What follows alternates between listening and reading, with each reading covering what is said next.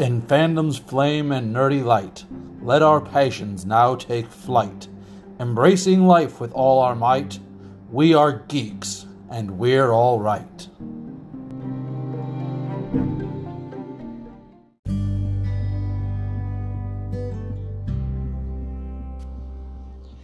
Hello everybody, this is your host, Justin Hunt, Green Lantern of Sector two eight one four, Highland Division, and you're listening to the Kilted Lantern Podcast. Today's episode is uh, an interesting little piece uh, with uh, guest Orey Kimbler, uh, who has returned again after the uh, Halloween special episode. And we discussed the uh, subject of toxic fandom. Basically, we're trying to determine, are you the gatekeeper? And how to avoid becoming one. Now, in addition to that, we'll be having our usual segments, um, and we're just going to jump right into that. Now, the kilt tip for uh, today um, deals with how to go about sizing kilts. You see, I've known a lot of people that get into uh, wearing kilts, and uh, there's a lot of ways to do that inexpensively. But in order to wear a kilt properly, you have to know what kind of kilt it is. It's kind of weird in that context. Um, just giving you a little bit of an overview, the ones that I'm going to cover in this little segment are the fèileadh beag, fèileadh mòr, the traditional kilt, the uh, modern kilt, and, well, pants. I- I'm gonna, you know, make a reference to that a lot in this. Now, see, pants, um, if you're a man, yeah, they are sized by simple waist measurement and inseam measurement. Well, it's actually true with all of the other forms of kilt that are out there as well. Um, for ladies, I'm not sure how your sizing works. It is a complete mystery, and from shopping with my wife, I think it's a complete mystery to her as well. This size twenty is not the same as that size twenty, is not the size as, same size as this eighteen, and it's just, I don't know. But for kilts, it's all about measurement. Man or woman, it doesn't matter which one you're wearing. It's about measurement. You see, the two measurements that every kilt uh, seller requires are waist and length. Now, that's pretty straightforward. Um, if you're having one custom made, you'll often have to include your hip measurements as well. Um, I had one that I actually had to have taken out through the hip because apparently I have more hips than I thought I did. I don't know. Whatever. Either way, I had to have some modifications done to it because the waist measurement and the hip measurement were different. And the kilt was actually made almost like a straight down tube as opposed to flaring a little bit at the hips. And, well, it didn't fit properly and it had to be adjusted. So if you're having one custom made, specifically, you're going to have to deal with that. Most of the off-the-rack kilt Uh, manufacturers um, allow for that little bit of difference when they're doing the sizing, and they'll ask for, you know, waist measurement only because the standard drop on, well, standard length for most kilts that you find just off the rack is twenty-four inch, which is fine for most people. I can wear a twenty-four inch, but I, a twenty-seven is better for me. But we're going to get into that just a little bit. You see, with kilts, you have to measure your waist. Now, this is not the same measurement as your pants waist. Pants tend to stop at highest right along the bottom edge of your navel. Kilts, for the most part, that's not necessarily the case. See, with the fèileadh beag, which is the direct descendant of the fèileadh mòr, those measurements are way different. You see, the fèileadh mòr is known more properly as the great kilt. The fèileadh beag is the direct ancestor, I mean the direct uh, descendant of it, in the sense that when the Industrial Revolution happened in the Highlands, they had to start cutting the top part of their great kilt off as a separate garment because, well, machinery and the top half of great kilts don't get along well. That's why I don't ever wear one to work. Now, those are measured simply by guesswork. Um, traditionally, they are nine yards of material, Uh, cut in half down the length. Well, cut in half. Well, I, you're cutting it vertically on the horizontal. So basically, you're taking your uh, nine yards and cutting it to four and a half yards. And then you're sewing down the long sides to get them put back together. That's how you make a great kilt. Um, and then you just pleat the middle section, you pull your front aprons around, you put a belt around you, that's your thing right there.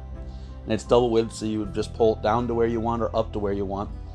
Typically, though, you want to keep your belt line um, either right at or a little bit above your navel, because your natural waist is what helps hold it in position. The same is true with the fèileadh beag, only you just skip the second step of sewing it together. You just basically are working with like four and a half yards, and then later on uh, in the eighteen hundreds, they started just taking that nine yards, not cutting it at all, and just pleating it a lot. That's how you get the modern pleat design. And then you just put a belt around that, and there you have it.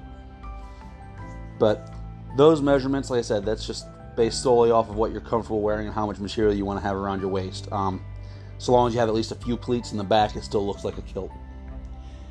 Now, otherwise you're just basically wearing a tartan towel around your waist. Now, with the traditional kilts, which is what I'm focusing on primarily because that's what I personally wear, its measurement system is going to be different than what you'd have for your pants. Your inseam matters nothing. Um, on from you know, your pants inseam matters nothing because there is no inseam on a kilt. And your waist measurement is different because, like I said, pants tend to stop just below the navel or right on. I wear mine higher, but that's because as years of a reenactor, I got used to high-waisted pants. But anyway, in the case of kilts, you'll actually want to measure about two inches above your navel. That is your actual kilt waist, because a proper kilt uh, wearing height for a traditional style kilt, it, it will extend two inches above your navel. That's referred to as the rise. Now, with a kilt, the other measurement you're going to have to watch for is the fall. Now, the fall is from the navel down. So you have a two inch rise and then, say, twenty-four inch fall. That's a total length of twenty-six inches, which is the measurement you're going to have to give wherever you're buying the kilt if they ask for a length measurement. Um, like I said, I like a twenty-seven. I like that extra little bit. It puts it right about the middle of my knee versus right above the knee. Um, and if I'm wearing a size uh, twenty-four length kilt, I actually wear it at the navel, so you're not actually wrong for doing it, just want to be clear. You're going to wear it however you want to wear it, so long as the pleats are in the back, you'll look pretty alright. And that's the measurement system you got to work with. And then there's also the military rise, by the way, which is another form of traditional kilt. In the military, they actually have a four inch rise, where it goes four inches above the belly button, four inches above your navel.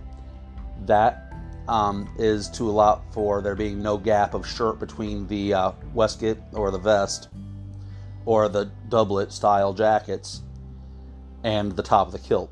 You don't want your shirt showing there, so that's what the four inch rise does. Um, I actually have a Ferguson uh, weathered tartan kilt that has the four inch rise. I bought it that way intentionally for that very reason. I'm, I'm kind of weird like that, and, and it's indeed a weird thing. Now, along with uh, traditional kilts and your ancient kilts, which are your historical style kilts that I mentioned before, the fèileadh beag and fèileadh mòr, in addition with that, you have the modern kilts. Now, modern kilts are a completely different animal. Um, there's several forms out there. Most of them actually ride right where you wear your pants. Um, sport kilts, for example, great brand, by the way. The people that work there, top-notch customer service. And the product is really lightweight, though. It's designed for active wear, um, for, you know, Highland sporting events. Um, I actually only own one sport kilt. It's not really my thing, per se, because of how lightweight it is. But I'm telling you, I use it as a wraparound for swim trunks on the rare occasion I actually go swimming, because the material is so lightweight that the water just evaporates right out of it. So, like, you know, I get out of the pool or whatever, I can put that on and I can, you know, sit on a, you know, chair or something and not burn my bum a little bit. You know, it's actually a little bit of layer. And it looks nice, because I'm a kiltie as opposed to a pants wearer. Um... Like I said, that rides right at your navel. You can get it with the rises, though. You can order it that way. You just have to pay for the custom length option to allot for that extra couple inches you're going to need. They actually sell theirs at a uh, standard length of twenty-three inches. So it's intended for at the navel. Like it, it eliminates the rise altogether. And then you have the other version, um, another variety referred to as a hipster kilt. That actually rides right at the hips. You know, for those guys that like wearing your uh, pants high on the low side, it's a kilt designed to be worn that way. I'm not sure what the standard length is on them. Um, you usually have to have them custom made, so you'd have to take special measurements anyhow. But those are referred to as hipster kilts. And then we have the most common variety, um, sometimes referred to as mugs, M U G, which stands for um, male unbifurcated garment. I don't know who came up with that acronym, but that's what it means. Um, you see those more in the form of utility kilts. Um, utility kilt is actually the most common brand for it. Um, there's also Ripstop, Stumptown. There's a, a bunch of makers out there that make these modern utility kilt style kilts. And basically, it's like the cargo pants of the kilting world. They're made out of a heavier material, sometimes denim, sometimes the heavy cotton twill, like you'd get, well, cargo pants in. And they have pockets. Um, there's uh, no sporran. They ride at the navel as well. So right there's where you're going to want to take the measurement for those. And the length is, of course, a matter of where you're comfortable, but they usually ride um, at the middle to below the knee in a lot of people. Um, because that's where a lot of men like wearing, say, shorts, and these are an option for that. Uh, in fact, if you're just kind of glancing, you might even think that they are just, you know, loose-fitting shorts on a guy, because of the way the pleats are done in the back. They're uh, wider block box pleats as opposed to the, either the narrow box pleat or the knife pleats that you get on your traditional kilts. And of course, you can get those in tartan materials. You can get them in Uh, solid colors. Camouflage is actually a really popular one right now. Um, I'm not a utility kilt wearer. I just, I just don't. Um, I don't. I'm not speaking to anybody who does. I'm just saying I don't. It's not my thing. But if you are going to get those, um, you have to watch again the waist and the length. And the waist on those kilts you measure at the navel because there's no rise on them. They're worn more in line with uh, modern pants or shorts. Um, and you are going to want to make sure that you do a lot for the fact that they have a f- flat uh, front apron with snaps on it, though. So as you're measuring it, you want to make sure that you're giving yourself a little bit of wiggle room, and you may have to wear a kilt belt with it. Um, well, you can wear a modern belt, regular belt with it if you wanted to, but a kilt belt looks nice because kilts look best with wider belts, and unfortunately, men's belts don't usually get sold in that si- wide size anymore. But you, you know, you do you. You're going to wear what you want to wear, and that's cool. But I wanted to point out the differences in sizing. So, in your historical kilts, X number of yards of fabric, at least four and a half yards. You pleat it, because in the modern fabrics, they're double width, so you don't have to do that second step of cutting it and then sewing it, unless you're very tall like I am. Um, at least four and a half yards, pleat it up, wrap it round, belt it, you're golden. Um, with your traditional kilts, measure two inches above your navel, and then allot for a length from the top of that area, from that two inches above the navel, down to where you want it to hang, which on average is about twenty-four inches. If you're taller, add. If you're shorter, subtract.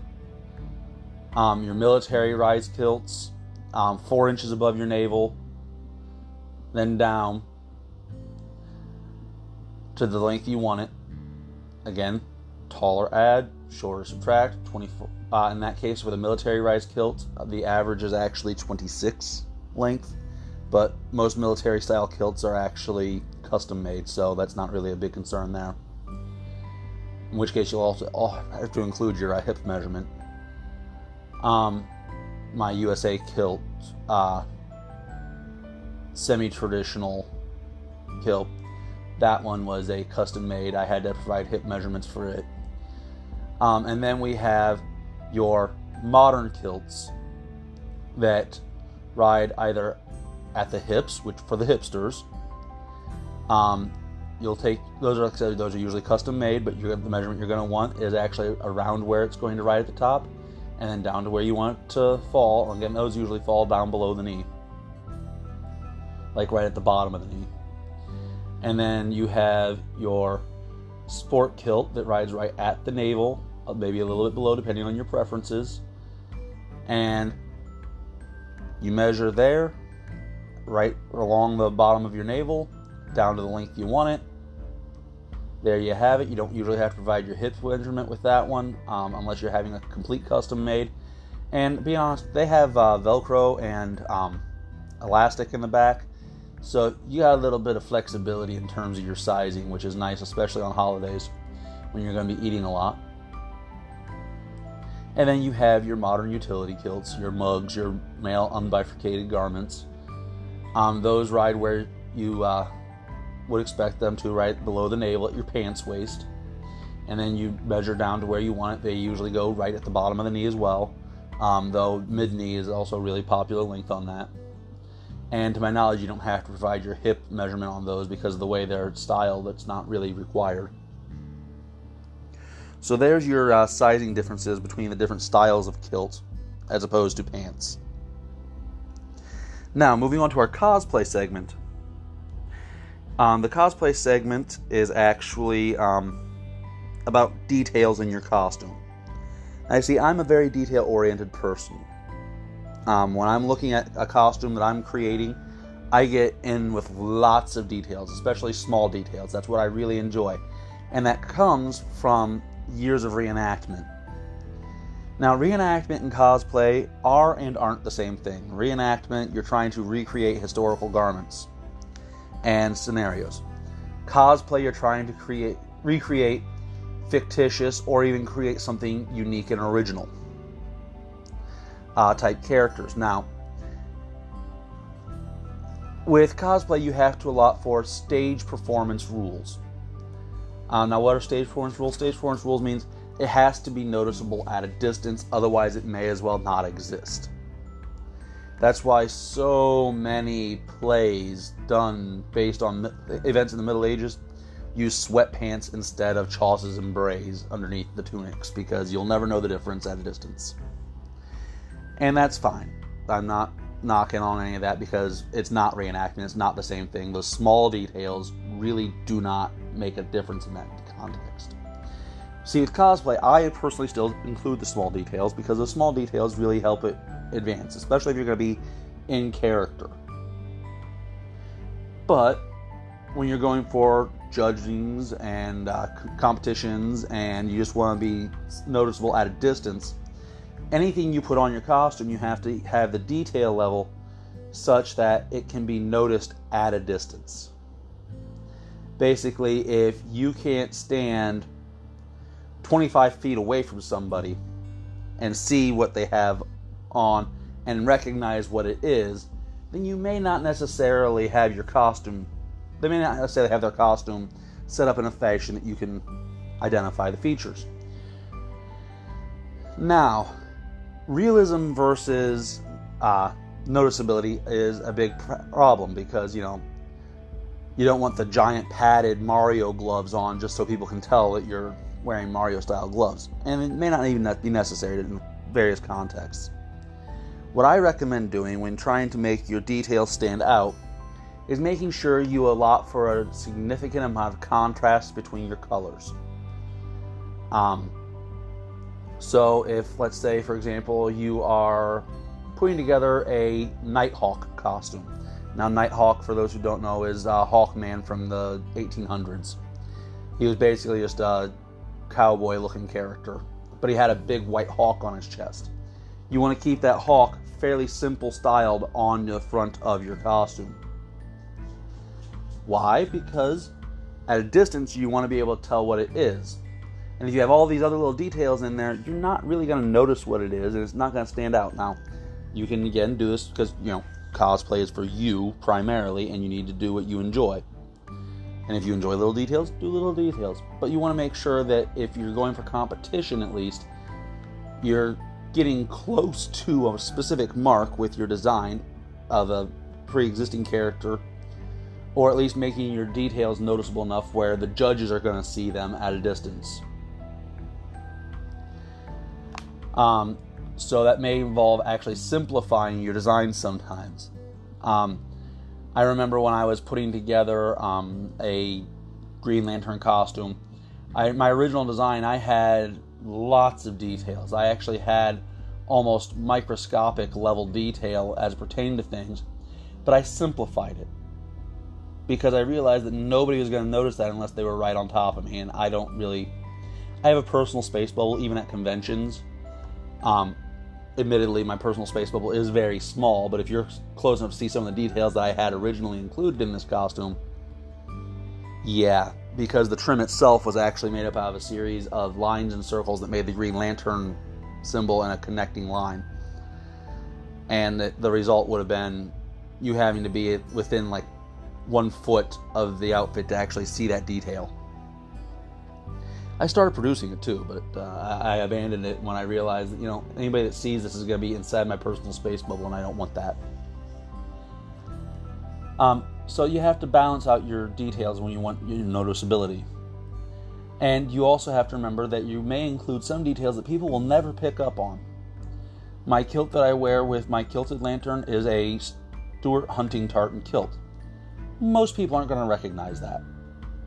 They'll recognize the tartan. They don't know what it's called, but they'll recognize it because it's a fairly popular tartan. And they most certainly won't automatically mentally make the connection to the fact that that's my little nod to John Stewart. Um, and in the case of my medieval Green Lantern, I've got details in that where I have the gloves off of Hal Jordan's costume. I have Guy Gardner's white leather and chain belt combination. I have a surcoat designed based off of John Stewart's uh, traditional uniform, which is the one with the green triangle up top. Um, I have Alan Scott-style um, purple and green cloak, though the purple's so dark that it actually looks black in the right lighting. Um, I have the Simon Baz arm tattoo actually painted onto the shaft of a mace in glowing green. And I have Jessica Cruz's eye symbol on my face, but that's under a helmet and no one ever sees it unless I take the helmet off. You see, those details are for me. I wanted to include all the lanterns. Well, that's for me. So I wasn't expecting people to pick up on all of those. And indeed, most people don't. However, if I were going to try to make that a big deal, I would have to change it up altogether and come up with things that are way more noticeable. If I were going to do that, I'd have to start adding, you know, lights in different places and things like that that would draw attention to specific things. So when you're going to make your costumes, you have to, again, always know your goal, know what you're doing it for, and work accordingly. And as far as how to make your detail stand out, bigger is usually better. And try to keep it reasonably simple and accurate to your source. And piece of personal advice, don't try to use um, Liam Sharp or uh, Alex Ross as your source material because they're so detailed you're never going to get all those in there in a noticeable fashion. Although Alex Ross's artwork is so detailed that you can actually see the folds on the costume, so you can even roughly guess what material is that they're made out of. And that's handy when you're a cosplayer, so it's just a thought for you. But now with that, we're going to go ahead and move into our discussion time, and this is, with again, with Orey Kimbler, and we all know how energetic and fun she is. However, in this case, she just jumps straight into the subject, so there's very little intro on that, and you're going to want to be listening, like, literally as soon as the segment starts. So, with no further ado, let's move on to that discussion.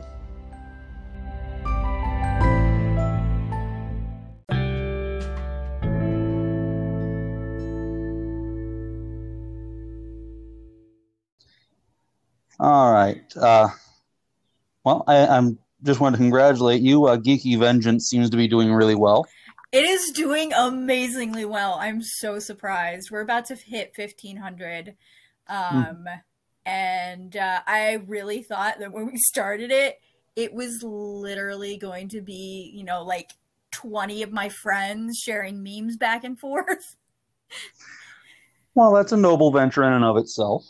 Yeah, but I mean, now we're at fifteen hundred. We're really active. Um, comparatively, uh, I've known groups that have taken almost two years to get the following that we have in, mm-hmm. in about, what, eight months? No, not even eight months. Like, I think we're at like six. Yeah, give or take. Yeah, it, it's insane. And uh, we're already being invited as guests to conventions. Um, uh, we're going to be starting a podcast. Uh, we launch our website soon. Like, it, it's pretty insane how fast this is going. Uh, but I have a great yeah, team. Yeah. You got yeah, you got a really good team. I just about ready to say that because I mean, if you got a good team, you can do a, you can accomplish a lot. Yeah. Um, well, everybody I have on my team kind of like fits into roles.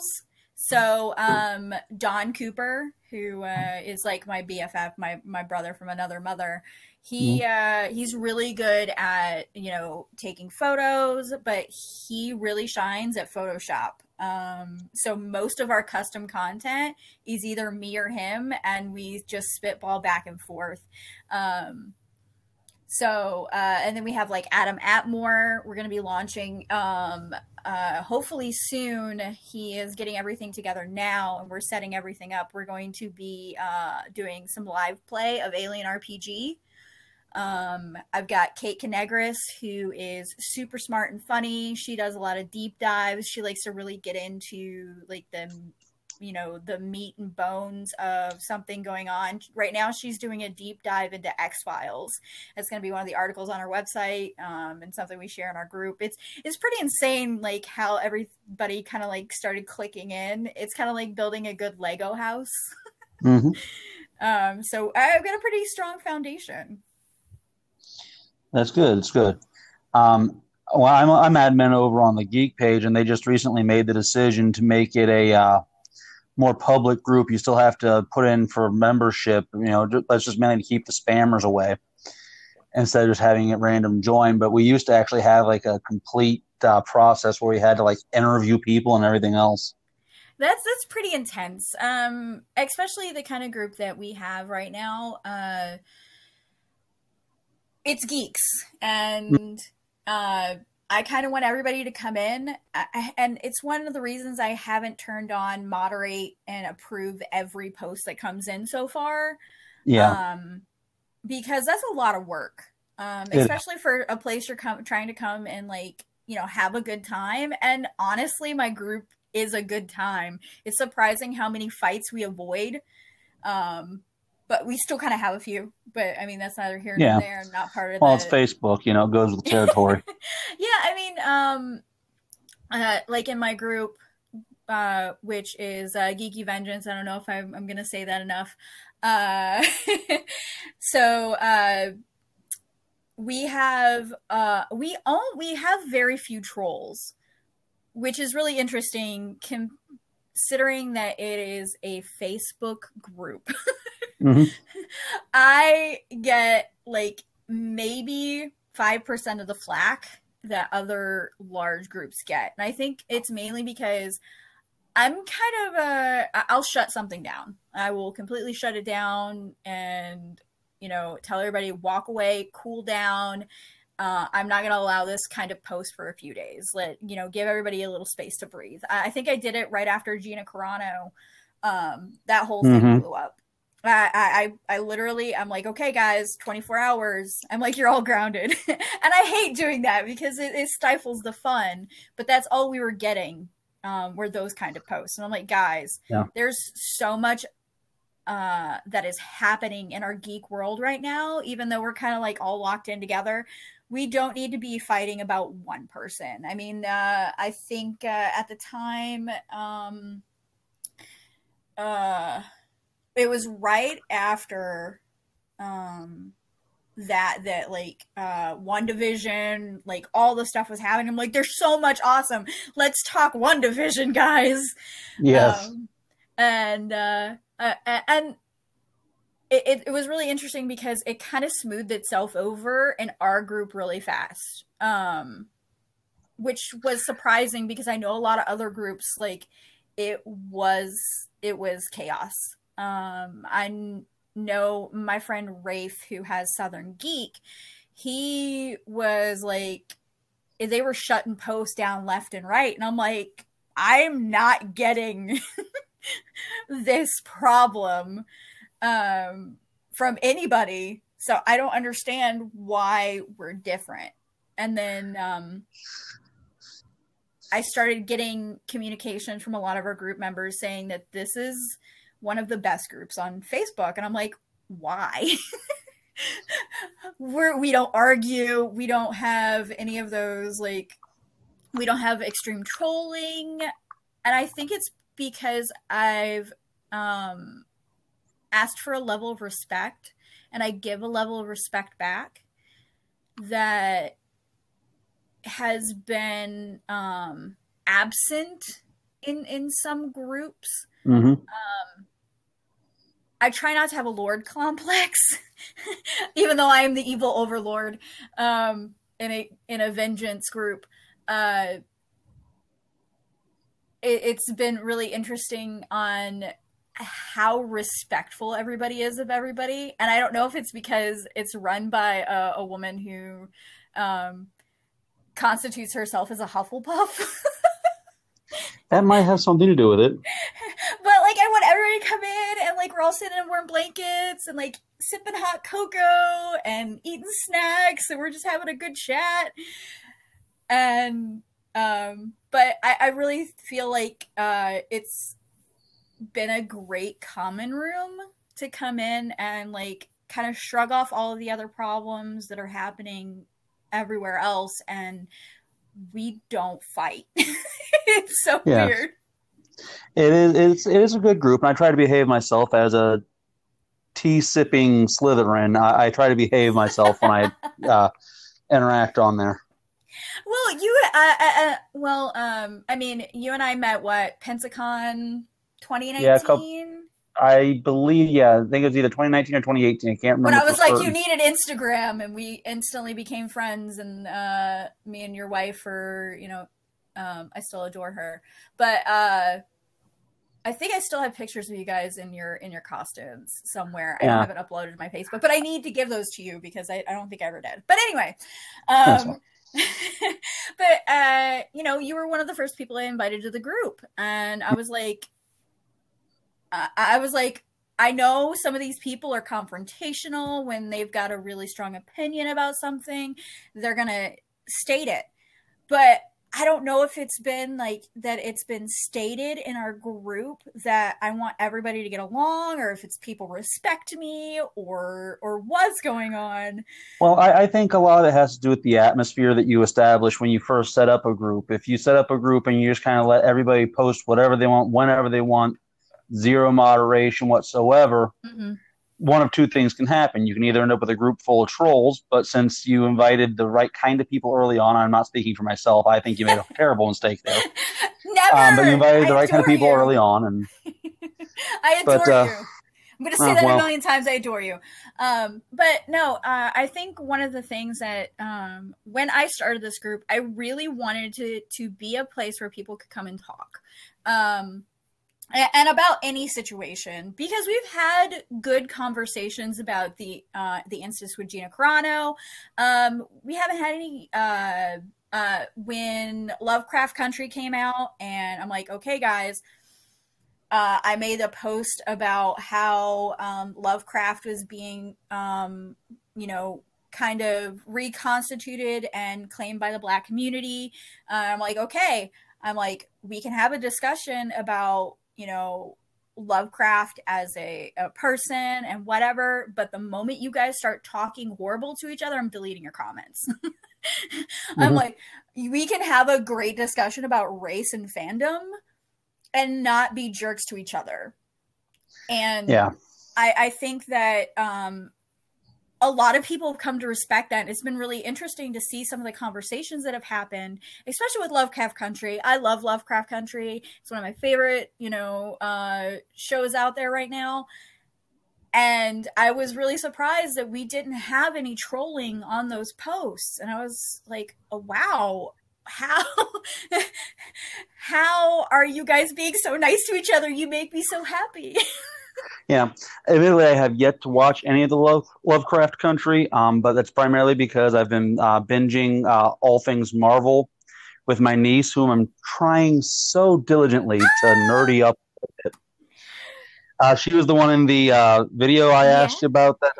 Yeah. Yeah, she said, and I, I kid you not, when she first moved in with us, we said, hey, you want to watch this movie with us? And she's like, no, I don't like superheroes. I'm like, well, give it a shot. No, I don't care about superheroes. I'll never care about superheroes. Well, by the end of WandaVision, she is sitting there crying. Well, okay. And, and I think one thing that people need to understand, and if they really are not into the Marvel franchise, we're going to get into something super nerdy here right now. Um, and you're more into a good, really good storytelling and a good suspense builder, WandaVision is for you. It is absolutely one hundred percent a great story. And mm-hmm. um, I was moved so many times to tears just trying to understand her stages of grief and life and love and everything. And I will sing praises of WandaVision. Anybody ever tries to talk bad about it, I'll... I'll, I'll they can fight me in the comments, but nobody will wow. fight me in the comments, which is great in my group. Well, that's, that's a good show. It's a good show. There's not really any uh, grounds for argument there. Once the more casual viewers understood that the story's unfolding, it's not just a movie that's going to be over in two and a half hours. You know, it's going to build up and then pay off. I think people got more on board with it. Although personally, that very first episode that was done in the style of the Dick Van Dyke show, I was happy as could be because I love the Dick Van Dyke show, and they brought him on to uh, consult on that one, and you could tell because it was just like watching an old episode. They put so much care into it, and I would I sat there, and every you know every episode I watched, it was immersive, and it threw you back into those sitcoms and those shows that you grew up with as a kid. And, or not as a kid, and you're just, you know, finding out about Bewitched, and you're looking and you're going, oh, wow, this is great. I need more of this. Well, admittedly, I was just watching Dick Van Dyke this morning when I was taking a break from uh, editing on a different episode. Um, but anyhow, well, sorry, we try to reel in the, yeah, we need to reel in just a little bit here to the actual uh, subject matter, which we... Ironically, we're touching on it quite a bit as is, but mm-hmm. uh, looking at it from a broader perspective, the subject is uh, toxic fandom.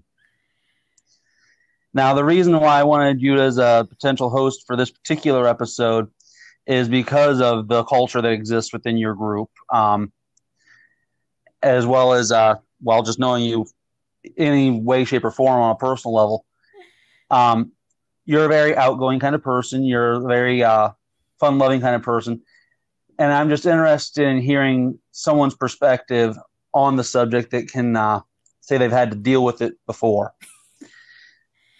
Um, so the question I have for you is, first off, what would you say constitutes a toxic fan? Um, personally, I feel toxic fan is something that takes the joy out of something that you enjoy.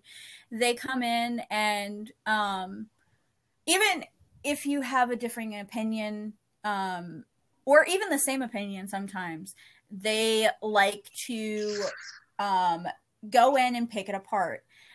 While picking it apart is absolutely fine, um having a good basis for where you're coming from is okay. But what toxic fans like to do is they like to go in and destroy the actors, the sets. Um, they go out of their way on um, a personal level of, uh, say, the actors or the, the writers to um, kind of salt the earth. Um, it, it's very prevalent in, say, the Star Wars fandom, where if you have a differing opinion, you will be torn asunder. They mm-hmm. will um, attack your character. They will call you an idiot for liking the things that you like. Uh, I, um, I like a lot of people don't like, uh, you know, the the the one, two, and three, part one and two, one, two, and three of Star Wars. And they will go in and, and instead of, you know, having something to say about the movie itself and why they themselves don't like it, they will start attacking you. Um, I can't remember her name. She was a lovely woman uh, in one of the Star Wars uh, movies, and they pretty much chased her out of her role. Um, uh, she deleted her. I mean, this has happened with so many uh, people in the Star Wars um, movies that they literally chased her out of being a part of Star Wars, and you know, now she doesn't want anything to do with that character. It's it's come around, but you know, now she does. But those are what I consider toxic fans. They they take something to the nth extreme and um, are kind of jerks. Yeah. Um, when I'm uh, adminning in various groups that I admin for, one of the things I look out for for toxic fans is um, an instant tone of mockery. As soon as you start notice that they're mocking something, you have to start keeping an eye out. Um, I remember one time there was a gentleman that uh, had a YouTube channel. He was in the Geek page, and um, he did a uh, video on sequels you didn't know existed. And while I watched the video, and I gave my comments primarily that not only did I know about those well in advance, but I also owned many of them. Uh, and he did like a half a paragraph of just mocking me because of quote unquote, oh, well, so-and-so isn't amused and I'll just have to do this. And it's like, yeah, yeah, that right there to me is a toxic attitude because it goes from a critique of whatever the subject is into personal attack. Um, so, uh, in, in groups that I've moderated, uh, or even, you know, um, I also moderate for um, a lot of streamers and stuff. Sometimes I'll, you know, um, I have keywords that I look for. Um, and now in the great day of technology, um, the trolls and toxic fans, I can kind of pinpoint them out super fast. Um, so some of the keywords that I look for are idiot, um, fangirl, fanboy, Um, uh, you know, stuff like that. Uh, and as soon as I, I, I start seeing those things and like the bells start going off and I, like, I start getting the notifications, I watch that person. mm-hmm. I watch them very closely because I don't want anybody stealing anybody's fun.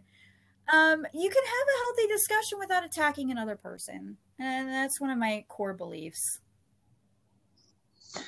Now, one of the other aspects, or I should say facets of uh, toxic fandom is gatekeeping. Um, that's something that uh, is ever so prevalent, and the more popular something becomes, the more and more gatekeeping occurs. Um, an example of this one, in my case, I, I've seen it so many times, and it, it just bothers me beyond all compare, that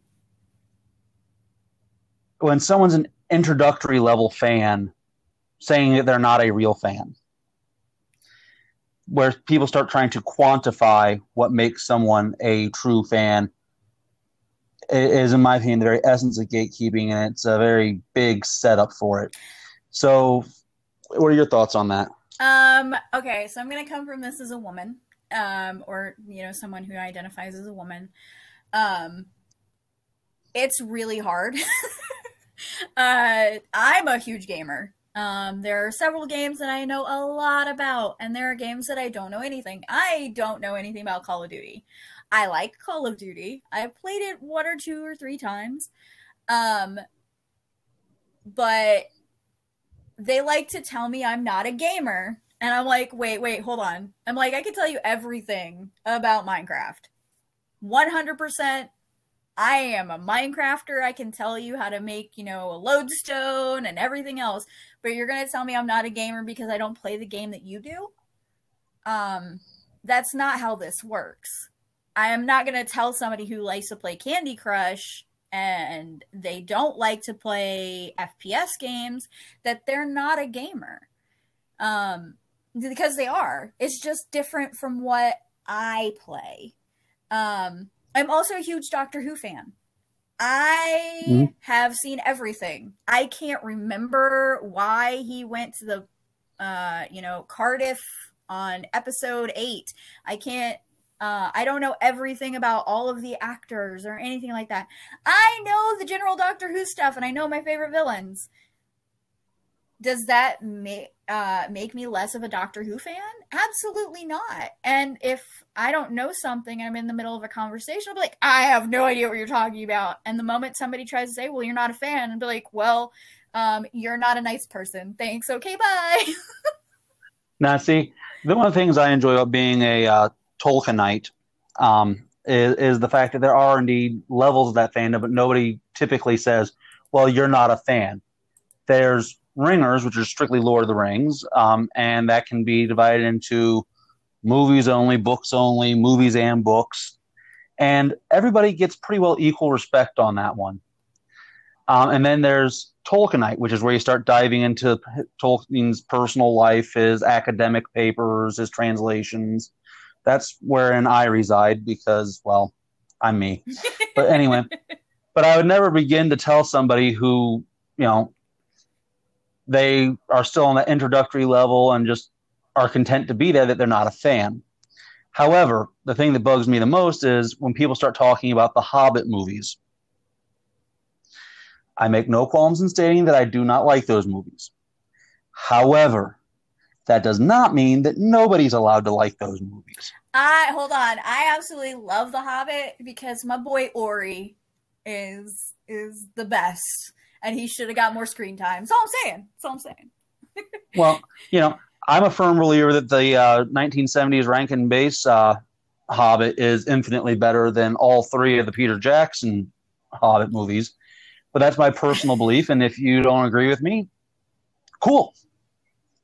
It doesn't affect my uh, views, and I'm not going to expect my view to affect yours, you know? Well, yeah, and, and, and that's where, like, I think we can have a good conversation. And, and at what makes us, um, uh, uh, uh, we've got to come up with a word for, like, not toxic fan, because I think I filled my group with untoxic people, and it's been fantastic. Uh, I'm going to have to coin a phrase. We're going to, let's make something up. Let's, let's, um... It's not healthy fan because, you know, uh, that. How about balanced? Because the opposite of toxic is balanced. But it's got to sound cool because we have to sound cooler than toxic fan. Because toxic fan just. We're talking about cool. A bunch of nerds here, so I don't know if cool is really a thing. Hold on. Absolutely cool. We cannot gatekeep cool. That's all I'm saying. But I, I, yeah, I'm just saying, typically associated with nerds and geeks. I know. You know, it's kind of... um, and, and I think that's one thing that we kind of um, we we honestly do a lot better. Is we do accept each other for the most part, um, until we don't agree on something. But we, as a community, as a, a, a community of outcasts, we've kind of, I don't know if we're outcasts anymore because now we're mainstream and we're the cool kids. Um, but as people who like outcast things, uh, I guess is the best way to put it. A uh, counterculture in and yeah, of itself. Yeah, we're, we're counterculture. We're mainstream counterculture. It's like, uh, it's the weirdest thing now. Um, Yes, it, it makes it complicated because now you have people that actually want to gatekeep over the concept of being geeks in general. Well, and that's one thing that my, uh, as an admin, I have to deal with.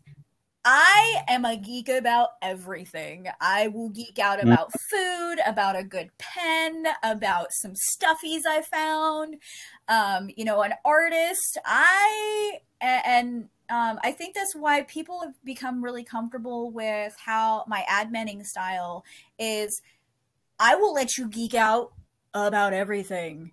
Um, I had a girl message me the other day and she's like, I'm really afraid. I really, uh, I just bought this cookbook and it's about feeding your raiding party. I want to talk about it, but it's food. And I'm like, you can talk about it. You're geeking out about food. Put the cookbook aside. Um, food itself is a science. Geeks are scientists. I mean, I'm going to have to say that uh, food is almost more of an art than a science, but okay. Uh, it, it's a little bit of both, uh, especially if you're baking, it's science.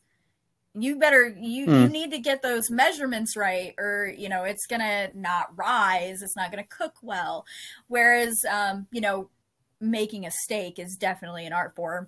Uh, but, I mean, even then, art is fandom. If without artists, we would not have the wonderful things that we have in comic books and anime and in movies now, because so much is C G I.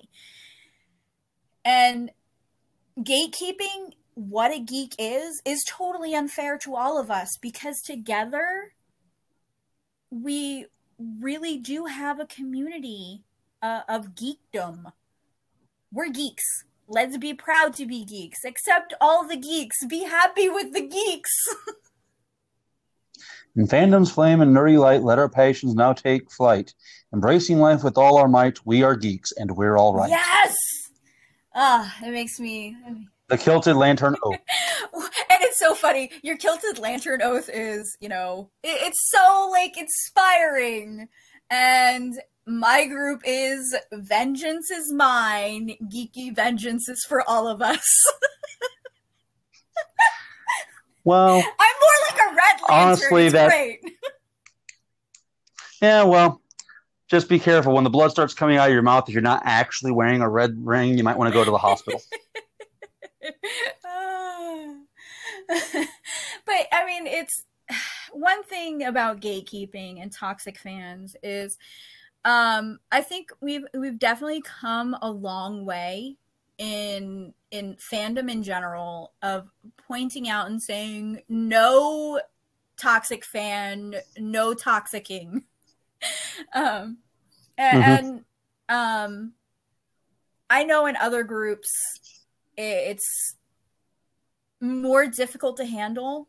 Um, in Geeky Vengeance, we. Don't have that problem. Um, I, I I I comment on a lot of other groups. Um, I'm great friends with many of them. Uh, I make sure that you know uh, our group members are not going and uh, content mining other groups, because I mean that's that's kind of mean.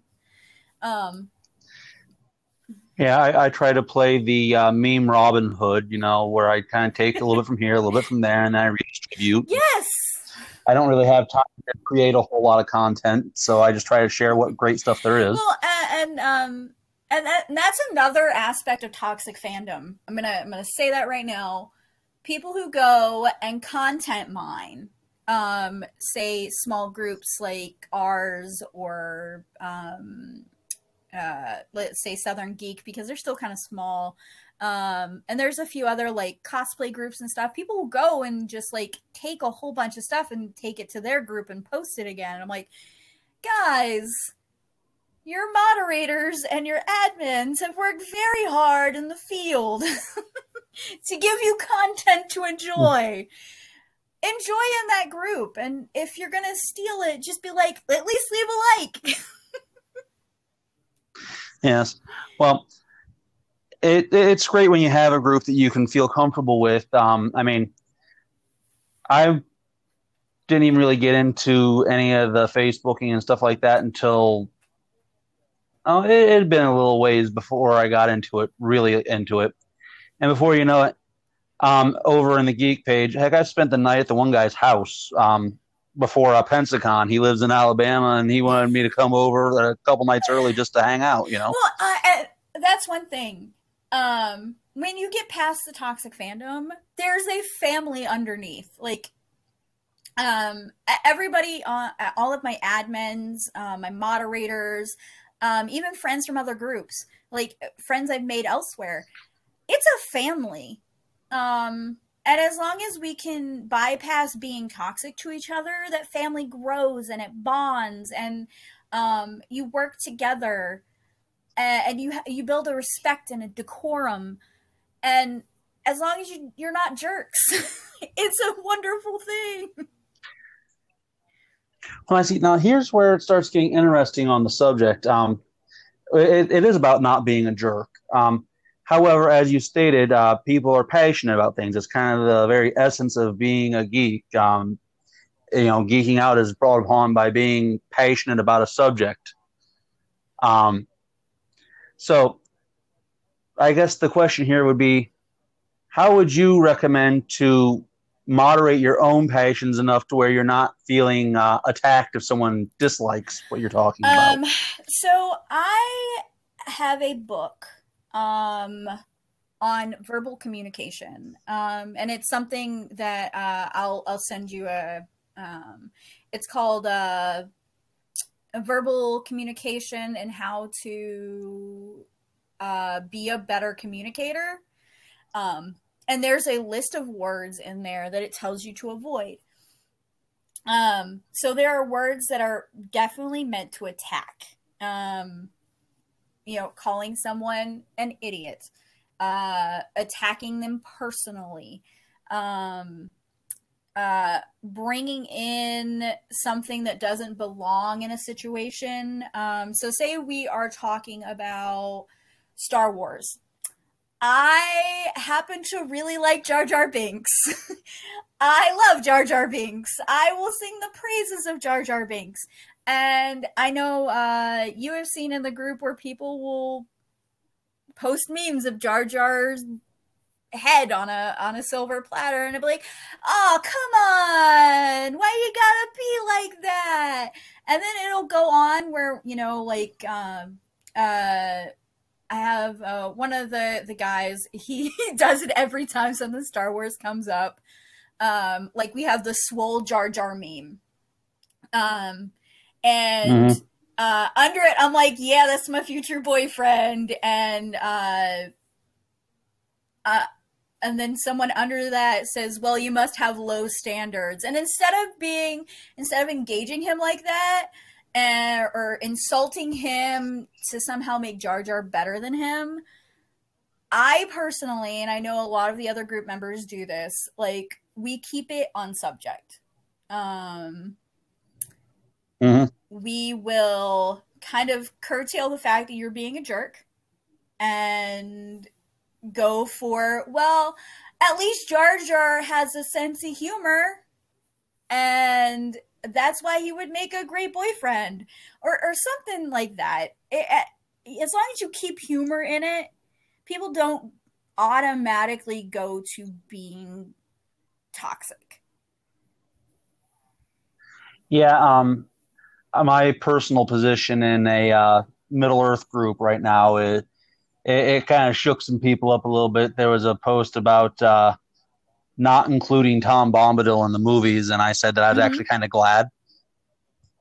That, that those are fighting words in most Lord of the Rings groups, because the love of characters that are not in the movies is kind of like a rite of passage for a lot of people. I don't consider it one.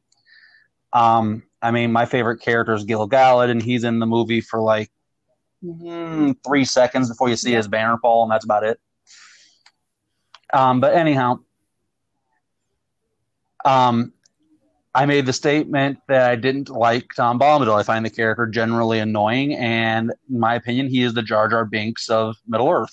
That means I like him. Lackadaisical, sing song.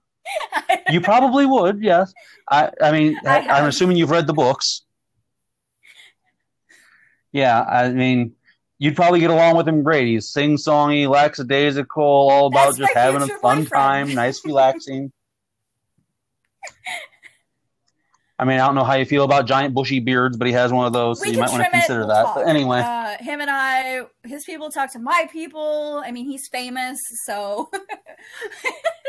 And, and and also, he wears yellow boots, and I'm not sure how that works in well, the fashion sense. Well, considering I walk out of the house and wearing unicorn stuff, I think we'll be fine. Oh, yeah, you're you're golden. All you got to do is get rid of that Goldberry exactly. chick and you're fine. Uh, see, that's where my other side comes out. I think one thing um, that sets people off about me is I come into a lot of things very jokingly, lackadaisical, trying to keep it fun and upbeat. But I also have a very dark side. I mean, I I uh, I help run a haunted house. I like horror movies. I write horror fiction. Um, but, and I think that's where, like, people know when they've crossed a line in my group is I kind of turn out, I get a little dark. That, that, that bright, shiny Hufflepuff turns into the very mean kind of, uh, I'm going to poison your soup, because I feel like Hufflepuffs would poison you before they'd stab you. Um, but I, I think that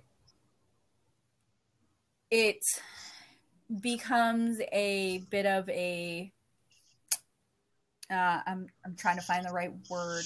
Um, I think that kind of commands respect too. Um,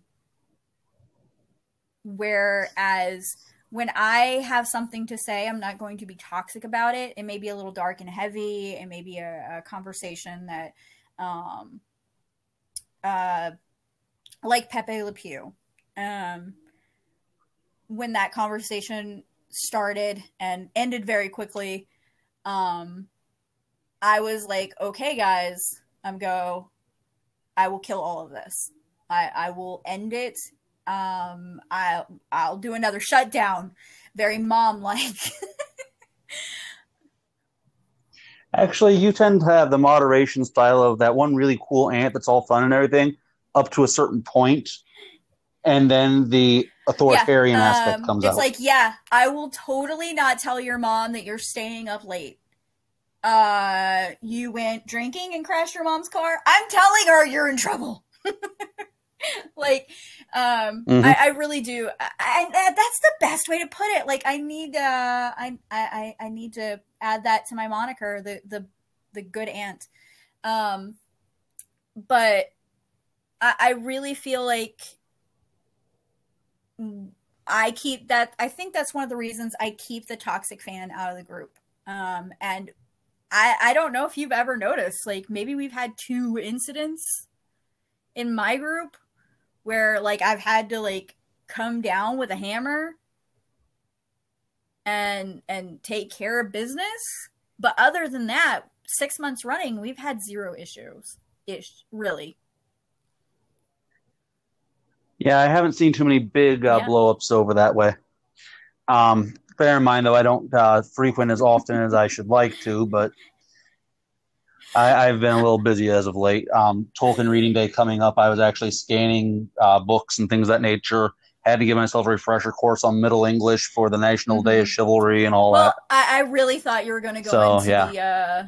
the, uh, um, the the Baggins um, speech about liking people half as much as you should. And I'm going to consider it a missed opportunity, but uh, my, the way my insomnia has been here lately, it's amazing I can even talk here anymore. It's been about a week since I've gotten oh. more than two hours of sleep. Well, hopefully you can get some sleep. Maybe a good conversation with me. Like, we don't get to talk enough because we're always busy. But, you know, maybe you're like, oh, yeah. my mental faculties are drained. I shall sleep now. Well, I'm actually thinking about just putting a...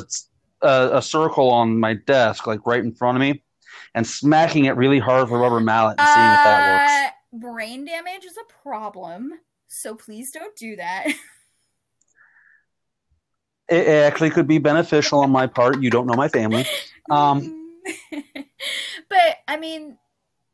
no, I love my We family. all love our family until we don't.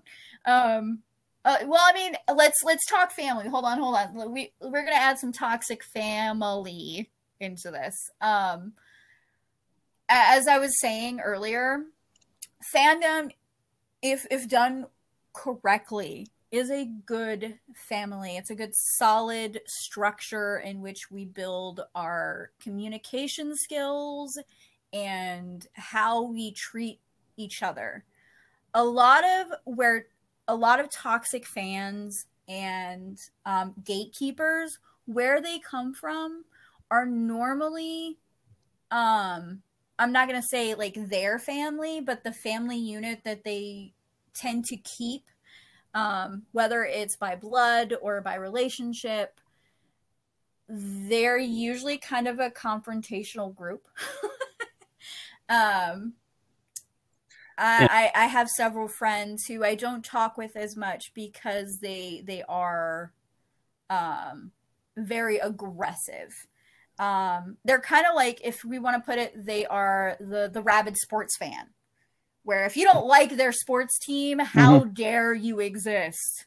You know, I'm, I'm a big Steelers fan, and in my house, my family, all of them were big Cowboys fans. So I'm the odd person out, and I'm everybody's like, go Cowboys! And I'm like, yay, Steelers. I'm not going to fight you on this. We have more rings. You know, I would I would throw facts. Um, but my family, I guess the communication skill that they taught me um, was to not engage the troll. Um Yes, um, I, I remember back on, uh, I believe it was the one ring dot net, they actually had a special emoji, a cave troll holding a sign that says, yep. do not feed. And that, uh, I, I kind of wish I could get that on uh, Facebook, just so I could, you know, load it on there in a few cases, you know, well, don't I feed the trolls. I would probably make up a new sign. Um Uh, I'm I'm always changing the banner of my Facebook group because I like for people to know that the things I'm about to fangirl about are coming out, like uh, the Winter Soldier's coming out soon, and I'm super excited about that. Um, uh, mm-hmm. There's uh, spoilers floating around for it. I've been trying to uh, stomp on those in the various groups I uh, moderate. Um, I, I'm, I generally don't care if I see spoilers and stuff like that, which is why I always get stuck with the job of watching for them. Because, you know, I have to read it to see if there's actually spoilers in it. And, well, once yeah. you read it, uh, you get the spoilers. I, so. I, I, not uh, the words. Um, I not only, you know, have Geeky Vengeance, I also work for a company that um, does geeky things. So I know about some things that are going to happen months in advance of before the movie drops. Um, and I'm like sitting there and I'm like, I don't want anybody to have anything ruined. I don't want, I don't want, mm-hmm. and that's another thing in my group. I don't allow spoilers. I mean, leading up to it. Yeah. Okay. You know, knowing about a character that, that might be in the movie or, or whatever. Well, speculation exactly. spoilers are two um, different things. But if you're coming in the day after and you're dropping a bunch of memes about WandaVision, and I will remove you from the group. I will remove you and block you. There are plenty of other groups who allow that kind of thing. Not in mine. We like all the geeky things. Mm-hmm. So your your memes on what happened in last night's WandaVision is not needed. Uh, somebody's going to post a, a really good how to, you know, bake a pie with dry ice. Okay, thanks, bye. mm-hmm. and, um, now, I think that uh, spoilers actually tie directly into the toxic fan environment. Um, my personal take on it, I'll bear in mind, I also am a firm believer that if the book has been out for over fifty years and the movie's been out for over yeah, a year, it's they, not spoilers it's your own anymore. Fault you haven't um, taken the time to watch it. Uh, there's there's something also called personal accountability. Yeah. mm-hmm. But uh, the uh, idea of spoilers, I think, ties directly into fandom and its toxic sense, because everybody wants to be the person that has the most information. Um, I, I jokingly refer to things as being nerd clout. Um, and, and I think that uh, a lot of toxic fans feel like they have to have the most nerd clout out there because to them it's competitive. Um, I don't know if you've noticed that. Uh, I know it's not such a big thing in the Geeky Vengeance, oh, but I've noticed it on so many, many groups. Many um, groups. So there's a group called Consolation. Um, and I love that group. It's one of my favorite mm-hmm. groups. Uh, they have thousands of people. They have great um, talks. It's a little insane to to kind of go through all that information that gets posted on there sometimes. Um, oh, yes. I, I, I, I'm collected with my posts on there because I don't want to be getting notifications for a month solid over one sentence yeah, I might have posted in response to somebody. Insane. But um, I, I noticed that in a lot of in a lot of groups where um, you've got to be that first person to talk about, you know, uh, the Winter Soldier. You saw uh, you saw a sneak peek and. Um, like somehow or somehow you uh, were involved in the filming. Oh, this is what happened. I, that stuff is is not cool. You're you're not giving people time. When Wonder Woman eighty-four came out, and I love that. So anybody who listens to this, you can come fight me at Geeky Vengeance on Facebook. Um, I love that movie, and when it came out, I I enjoyed it too. I enjoyed. A lot of people, I think it. Uh, Toxic fan. Let's talk some Wonder Woman eighty-four toxic fan. That was horrible. It was it was bad. Okay. Um, as one of the few people who liked it and who saw what the movie was actually about and didn't focus on just the one thing, um, or, or, or you know, uh, where people got nitpicky, I got in so many fights. Defending that movie and saying, hey guys, this is really good.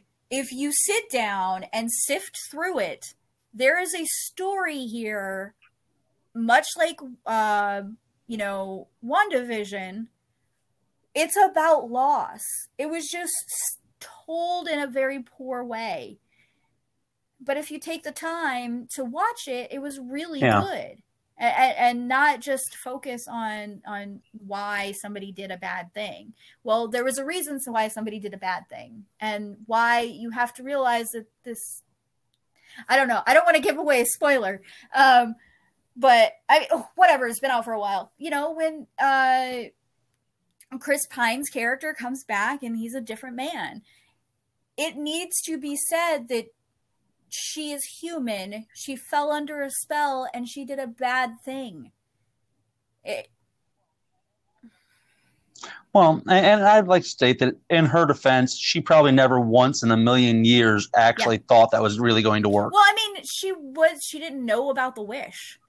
And, um, and, mm-hmm. and after she, it would be like, it's like when, It's it's very fresh, but the whole Wanda situation with um, she had the power to bring him back and she did a bad thing to bring him back.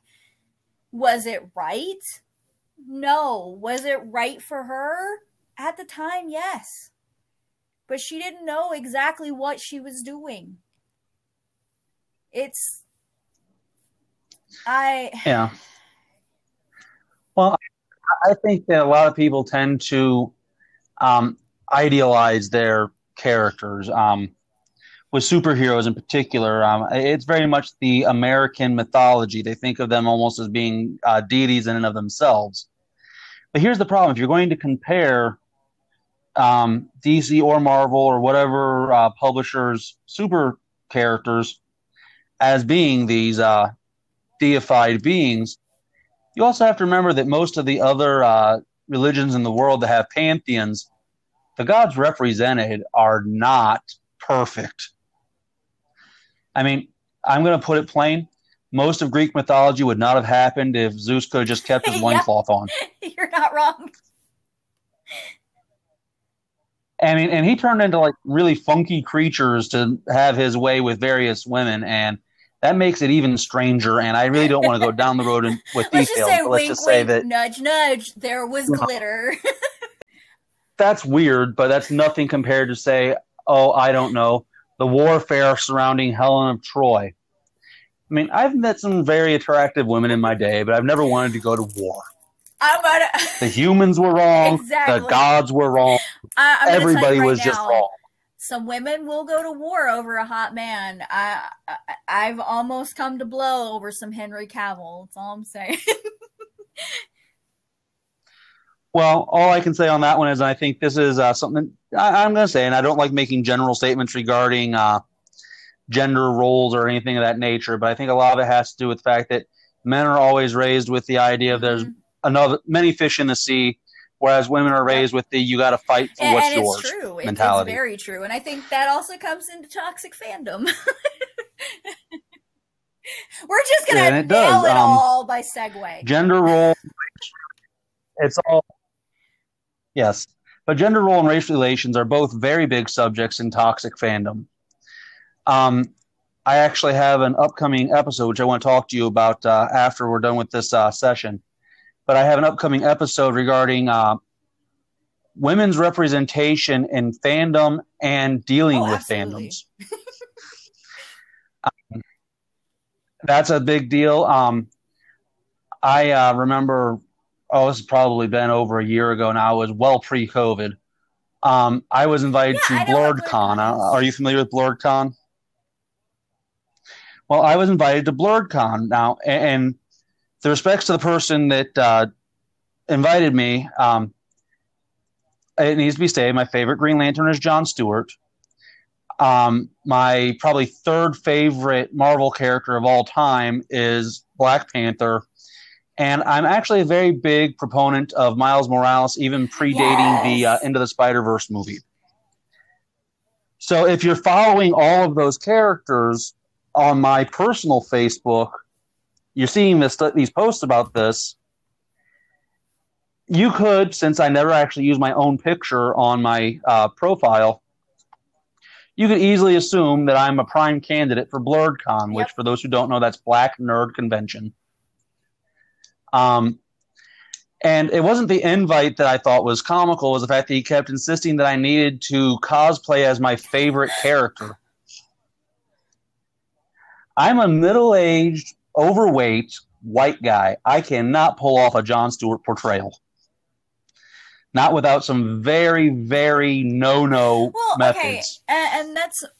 Uh, let's talk about some gatekeeping. Um, I am a white woman. Um, and I identify as um, mm-hmm. hetero. Um, but one thing that we need to realize is that we can cosplay as our favorite characters of color as long as we are not doing blackface or brownface um, or yellowface mm-hmm. or um, any other, you know, weird portrayal of of their race. Um, just as like... Mm-hmm. When um, I have a friend who does a beautiful um, rogue, she is a dark, complected, beautiful woman. And the only thing she ever will ever have to wear is a wig. Uh, she doesn't need to powder herself. She doesn't need to do any of that. And Um, I think that's something that's kind of started being adopted within the last few years is cosplay as your favorite character. Just don't insult them by also trying to mimic their race. Well, the only problem I run into with uh, Jon Stewart as a Green Lantern is if you don't look identical to whichever character you're trying to portray, you're just another generic that's Green Lantern. That's true. That, that is so, kind of true. the That's a that, lantern-specific yeah. problem, though. That, to be fair, that's a lantern-specific problem. I mean, I could wear a Miles Morales costume, although me and Spandex don't get along well. There are very few of us that Spandex um, gets along with. um, that's actually why I did the Kilted Lantern the first time, because me and tights ain't even going to be a thing. Um, but... Um, I did at one time, uh, I met, uh, I think he's one of the hosts for, I think it's Longbox Heroes um, podcast. I met him, and the first things we said to each other, he goes, a Green Lantern and a kilt. And I said, a middle-aged white Power Man. And he goes, oh, you recognize the seventies do, huh? And I said, yeah, I'm glad you left off the wig. Um, but, you know, that was our first conversation together, and it was a fun time. And I appreciated the fact that he was dressing as a character that he admired. Personally, I like Luke Cage. Um, the early Power Man stuff was really just not great, but I like the character of Luke Cage, at least how he's evolved. But uh, I, I think that with uh, toxic fans, the first thing they're going to do in any circumstance is nitpick the costume. And if they can't find a problem with the costume, they're going to go for the next most obvious difference. And if that's race or gender, that's yep. going to be what they focus on. Well, uh, so my favorite X-Men is Storm. I think she has a wonderful mm-hmm. um, backstory. It's rich. Um, not only just her backstory, her attitude. She is take no prisoners. She is uh, she is a goddess. Um, I have a friend who, mm-hmm. I have two friends, uh, they are girlfriends. They, they live together. One is black, one is white. Um, and they cosplay Storm together. Um, so like they're different iterations. Um, I think, uh, Cassidy does a, uh, um, the more modern Storm, whereas Alina does the classic Storm with the white wig, um, you know, Halle Berry. Um, so mm. when, uh, Cassidy gets called out for cosplaying Storm as a white woman, she's like, "Okay, thank you, but this is my favorite character. Um, please allow me to enjoy this character." Um, And uh, she will normally run up to them and be like, "Guys, let's take a selfie together." Click, takes a selfie and runs away. Because how you often combat hate is through humor. And you you really need to, um, if you can get somebody to laugh, you can often disarm the situation. You can very much be like, "Oh, you're over nitpicking me. Well, I may make fun of myself, or I may, um, you know, try and just have a good time with it." And I, I think that mm-hmm. if we do more of that and um, start disarming the, the toxic fans, we can have a better existence together. I feel like I'm about to, uh, you know, run for office. We can do this together. Ah, yes. Well, really, as it pertains to being geeks, I think that there needs to be some sense of unity in the matter. Um, I remember growing up as a geek. Um, I, I can honestly say that I've been a lifelonger. I, I've never really reached outside of anything particularly nerdy ever. Um, I remember being made fun of for, you know, about ninety percent of the stuff I enjoy doing most of my life. And now that we're actually hitting our stride, I think that there needs to be some sense of maintained community. Um, I think that as it becomes a little more mainstream, we um, have more conversations about it. Um, it'll never be to the uh, to the degree that I think it could be. Um, I mean, it's like with anything, politics, sports, religion, we're always going to disagree on something. But I think the geek community, it, us being outcasts most of the time, we have very much had to adapt and communicate together. So... And, well, that's something I was uh, talking to a friend of mine. I'm not going to mention his name because he doesn't know I'm mentioning him at all. Yes. Um, and, and I want to be fair to him. Uh, um, he was talking about uh, the idea of adversity breeding um, community.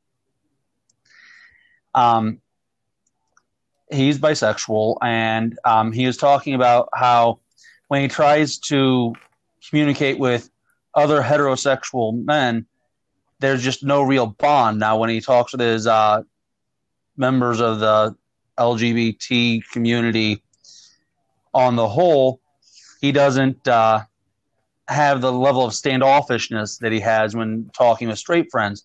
And it's more a matter of the community. Um, bre- you know, the difficulty you have in life tends to breed you into a community. Uh, many religious groups throughout uh, history have dealt with that aspect. Um, the reason why so many religions are so tightly knit is because at one point in time or another throughout history, there was some adversity to their religious preferences and practices. And so they grew closer together as a community. And that's the thing. And while it's the same with pretty much any ideology, philosophy, um, sexual orientation, what have you, if you are something other than the norm, you will eventually be drawn to others who fit within the same parameters as yourself. And that's what really builds a community. Um, all of my friends are geeks. I could go on to my Facebook. I can pull up uh, pictures of my friends in high school and I. And the first picture that will come up if I dig into that album will be all of us dressed in Star Wars costumes for no particular reason. This is before cosplay really took off and made a big splash and all that, back when it was just called costuming. Yep. I mean, that should tell you something there. But community built up around the fact that, you know what, nobody liked us. They all thought we were weird, but we just owned the weird and became our own little group. And I think now that geekdom is becoming more mainstream, um, more people are expressing their uh, interest and enjoyment in things. Um, with COVID nineteen specifically, I think um, people having time to engage in their actual interests has, if anything, led to an expansion of geek culture into people that were previously identifying as normies, if I want to use the expression. They're starting to understand where us geeks come from in the sense that we're engaging in our interests. Now, unfortunately, there's still always going to be those people out there that say, you read a comic book, you're a nerd, you're weird, get away, you're not even mature enough to be in this area. It, it it's always going to happen. Always they always happen, exist. And uh, I will always be that type of person to look at them and go, but my superhero has a nice set of glutes. I don't know. Like, I, I would say something weird. It would be. Because sports fandom is considered perfectly acceptable. Superhero fandom is still kind of looked down as other. And, and that's that uh, societal gatekeeping that has always existed for geeks. And that's why it irritates me so much when I see gatekeepers within the various fandoms. It's like, now, you're old enough, you've probably dealt with this. Why are you doing this to others? I, and I think most of it is uh, sometimes we don't realize we're doing it. Um, when I first got into fandom, I was really into D and D. I was a female who was into D and D, and it was a it was a boys' club. Um, there was maybe one other girl in my school that played, and she didn't play because, well, she didn't have time. Um, so. I would never get invited to other groups. Um, I would never get invited to other places, mm-hmm. well, because I was a woman. And, I, or a girl at the time. I was very young. Um, I, I'll, uh, but, I mean, I don't ever want anybody to feel like they can't go play a video game. Or they can't, you know, go and read a book because They, they, it's being gatekeeped. Let, let's not do that to each other. It's for all of us. I mean, we need to learn how, I, I mean, we have a lot of people in our group who have never played um, Dungeons and Dragons. And I'm like, well, I'll teach you. And people are like, oh, that's, that's a lot of people to teach at one time. I'm like, well, how about I take this side of the room and you take that side of the room? We can teach them together and then we can all play D and D. Let's be happy. Let's do it. I I love my group. I love adminning my group. I do not envy um, the other groups whatsoever. I'm very happy with mine. Um, yeah. And I hope that going forward we don't have Uh, you know, these toxic fandom issues. Um, I really hope that I keep a place where everybody can come in and feel welcomed and grab their comfy blankets and P Js and we sit around and have good conversation. Um, Yeah. Okay. Um, I, I do have one question to kind of round out the discussion, because I think we've only actually yeah. been properly recording now for about an hour and fifteen. Yes.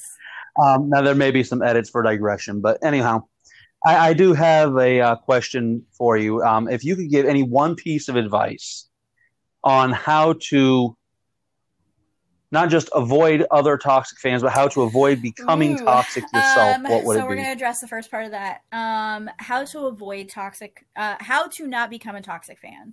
Um, be willing to listen to everybody. Um, and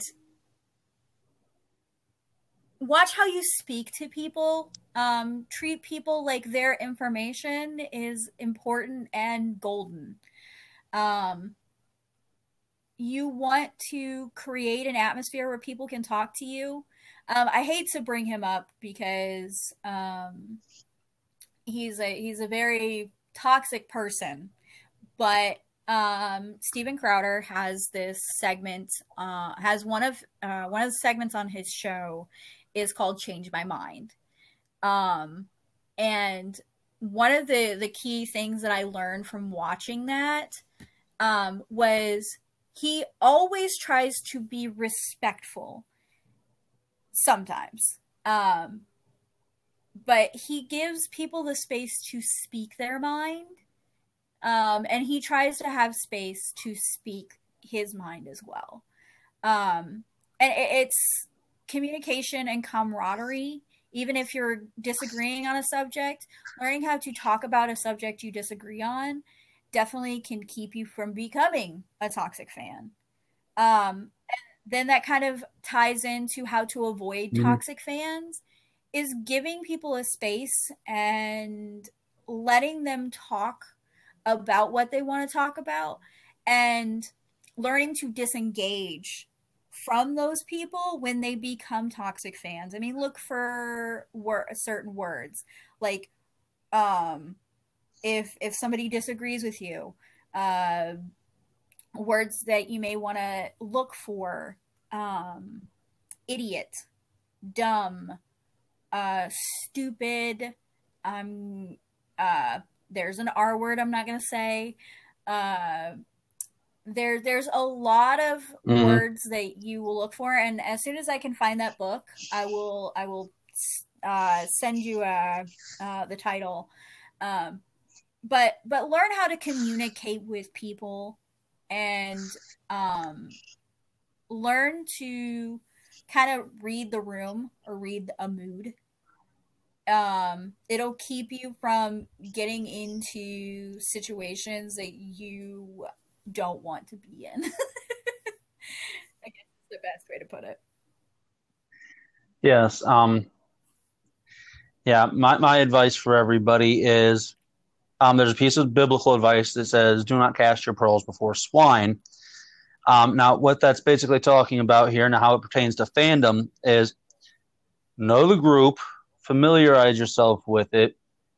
Um, don't be afraid to leave the group if necessary, because, you know, there comes a point in time where you realize that you're just not in a group that's going to be any fun for you. Um, and when you're doing that, what you're looking for is seeing if there is any way or shape or form that you're going to have your views either matched or at least respected. Because there's some groups out there that, uh, if you say the wrong thing, you're just going to get annihilated. I, I've known yeah. some Star Wars groups out there, and I'm not going to list them all or anything like that. But if you are uh, pro-rebellion, you're just going to get shredded up one side and down the other. And I've seen some that are the other way around. And that's why it's important to, you know, poke around when you're looking for groups. Um, you know, join them, poke around a little bit, and then make up your mind. But also, when you do get engaged in a hostile manner, don't be afraid yeah, to just not reply. Don't feed the trolls. Uh, yeah, don't feed the trolls. Uh, I guess that's that's the tie-in to everything. Don't feed the trolls. uh, mm-hmm. All right, uh, Orey, this has been a very uh, nice uh, yes, time chatting time with you. It's been a very uh, long time. Horror movies. Yeah. Mm-hmm. So was, we're talking all the way back in early no, October. Actually, there, it was uh, later October because uh, we had to, um, uh, and the hurricane. Oh, that's right, because of scheduling issues. Yeah, so, we had to. Um, yeah. Yeah, yeah. It was. It, it was so, so later much fun, October though. For your interview. Yeah. Um. But if anybody wants to uh, come join my group, it is called Geeky Vengeance. Uh, you can find us on Facebook. We also have geeky vengeance dot com, which will be launching at the end of um, March. Oh, gosh. It's it's almost time. Um, where you can find articles about current things that are happening from a small geeky perspective. We also have a TikTok, an Instagram, a Twitter. Um, I don't even know if Tumblr is still a thing, uh, but we have all kinds of ways that you could find us. But the easiest way is definitely on our Facebook page.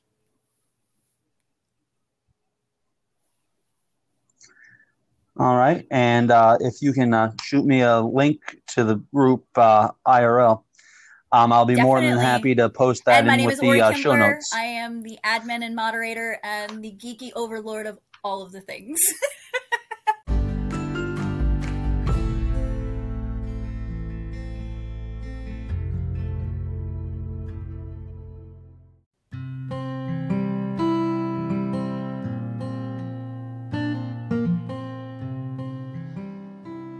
All right, that was a really fun time. Thank you again, Orey, for agreeing to be on the show. I look forward to doing future episodes with you. Now, This uh, next segment, of course, is our character spotlight. It's been a while since we've done one, and I'm really looking forward to uh, sharing this one with you. Today's uh, character spotlight is actually about the Shadow. Who knows the evil that lurks within the hearts of men? The Shadow knows. Insert uh, ominous laughter and a musical piece by Camille Saint-Saëns. Um... The Shadow's a very interesting character in that he actually is, by some, considered to be the first true superhero, um, predating Superman by a decent amount. Um, his first appearance was actually in a radio show as a narrator. Um, let's see here if I can pull up my notes. Yes, um, the pulp uh, novels... Uh, came later, and his very first appearance was in the Detective Story Hour. That's the Detective Story Hour, July thirty-first, nineteen thirty. Um, he was the narrator to that, and it was designed to push that particular company's uh, magazine, uh, which was the, let's see if I can pull that up too, Detective Story Magazine. Okay, yes, that's what I thought it was, but I wanted to double-check my notes. But uh, it was designed to push that, so they did a radio show, and the narrator was the Shadow.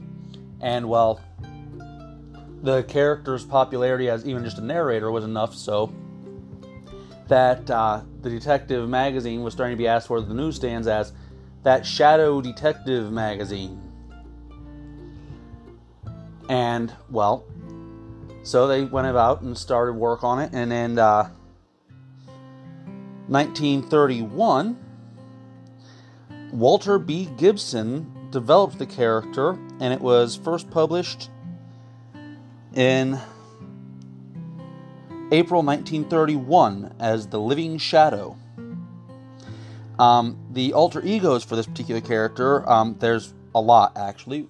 So many so that... Uh, and later adaptations of the Shadow, he's not even sure who he really is anymore.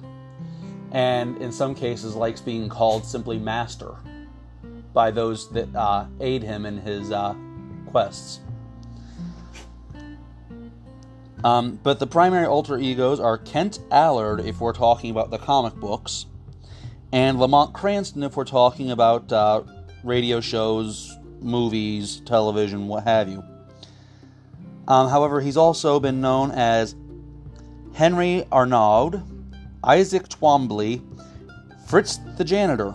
And if we're talking about the uh, Batman Shadow crossover comics that were put out not terribly long ago, which are fun read, he's actually the man that trained Batman.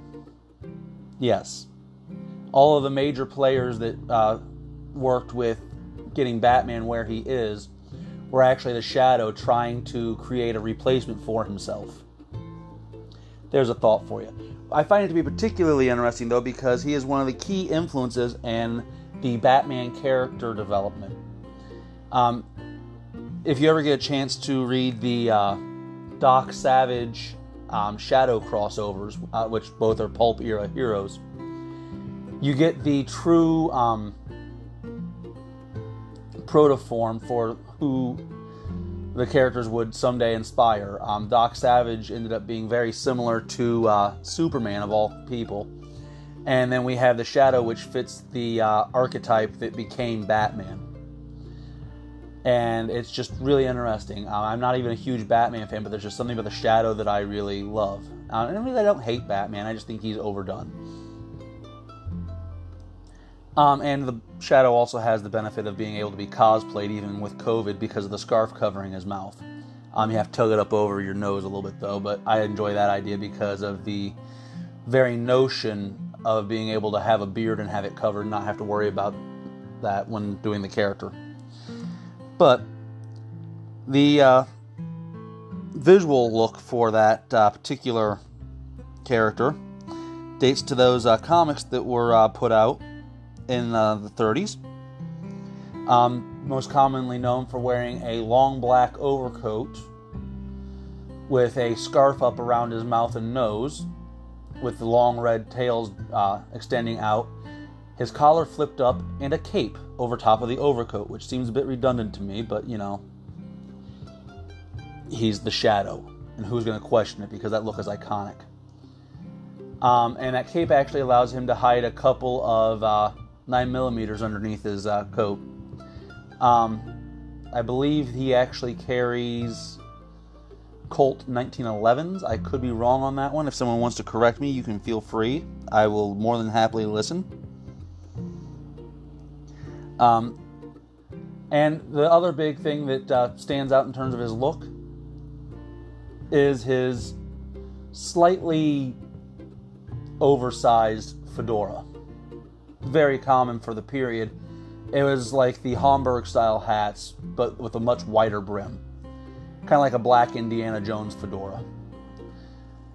And you get all that put together and you get a quintessential nineteen thirties character. I mean, no other era could even come close to having that particular style.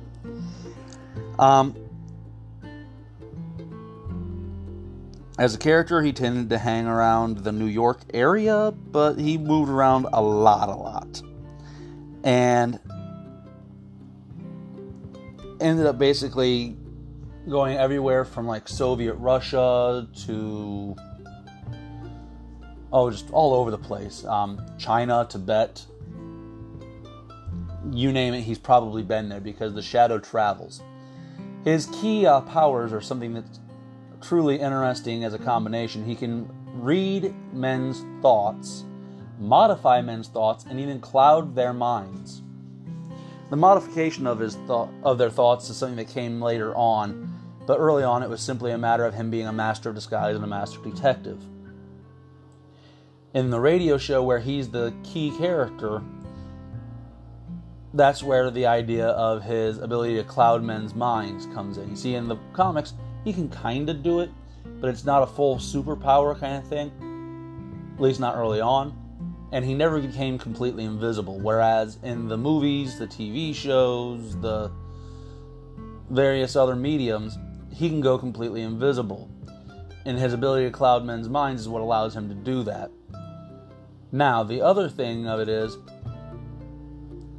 is this, um...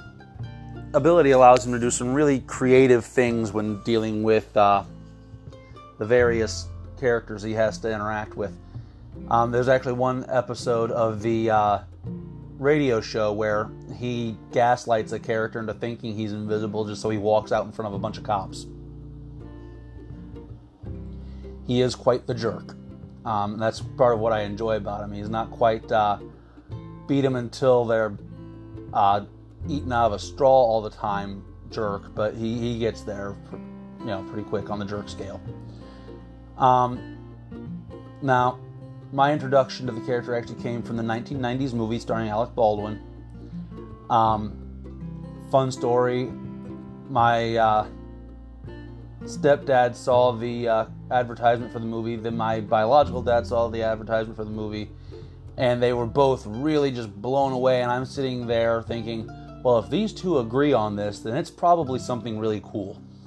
And that logic has not proven me wrong on that, because he is a cool character that I really suggest everybody look into a little bit.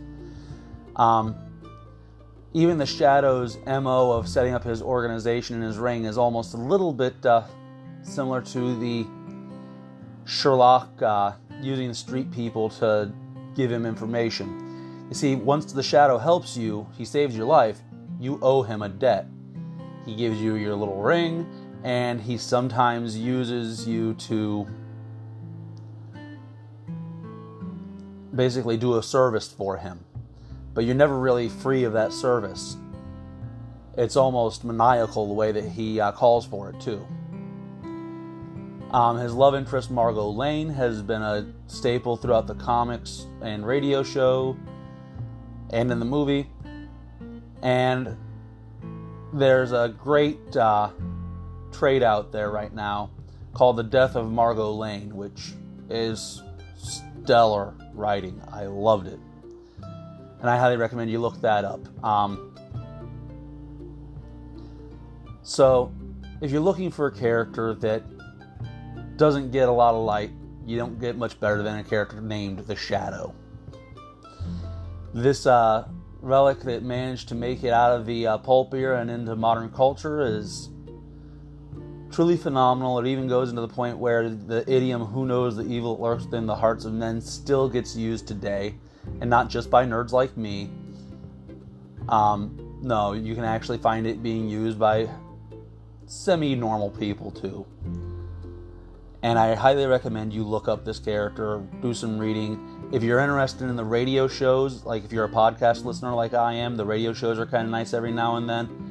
You can actually listen to them, complete with their original ads for uh, Blue Coal. You can actually listen to them on Spotify. And they're available on uh, C D, D V D. I'm pretty sure there's downloadable versions out there. And it's a really good time, because some of those stories are actually quite interesting, especially when you put it in the context of the, their era. So I recommend you uh, look him up. So I'm going to go ahead and I'm going to let you go by simply saying, keep your ring charged, your pleats in the back, and stay geeky.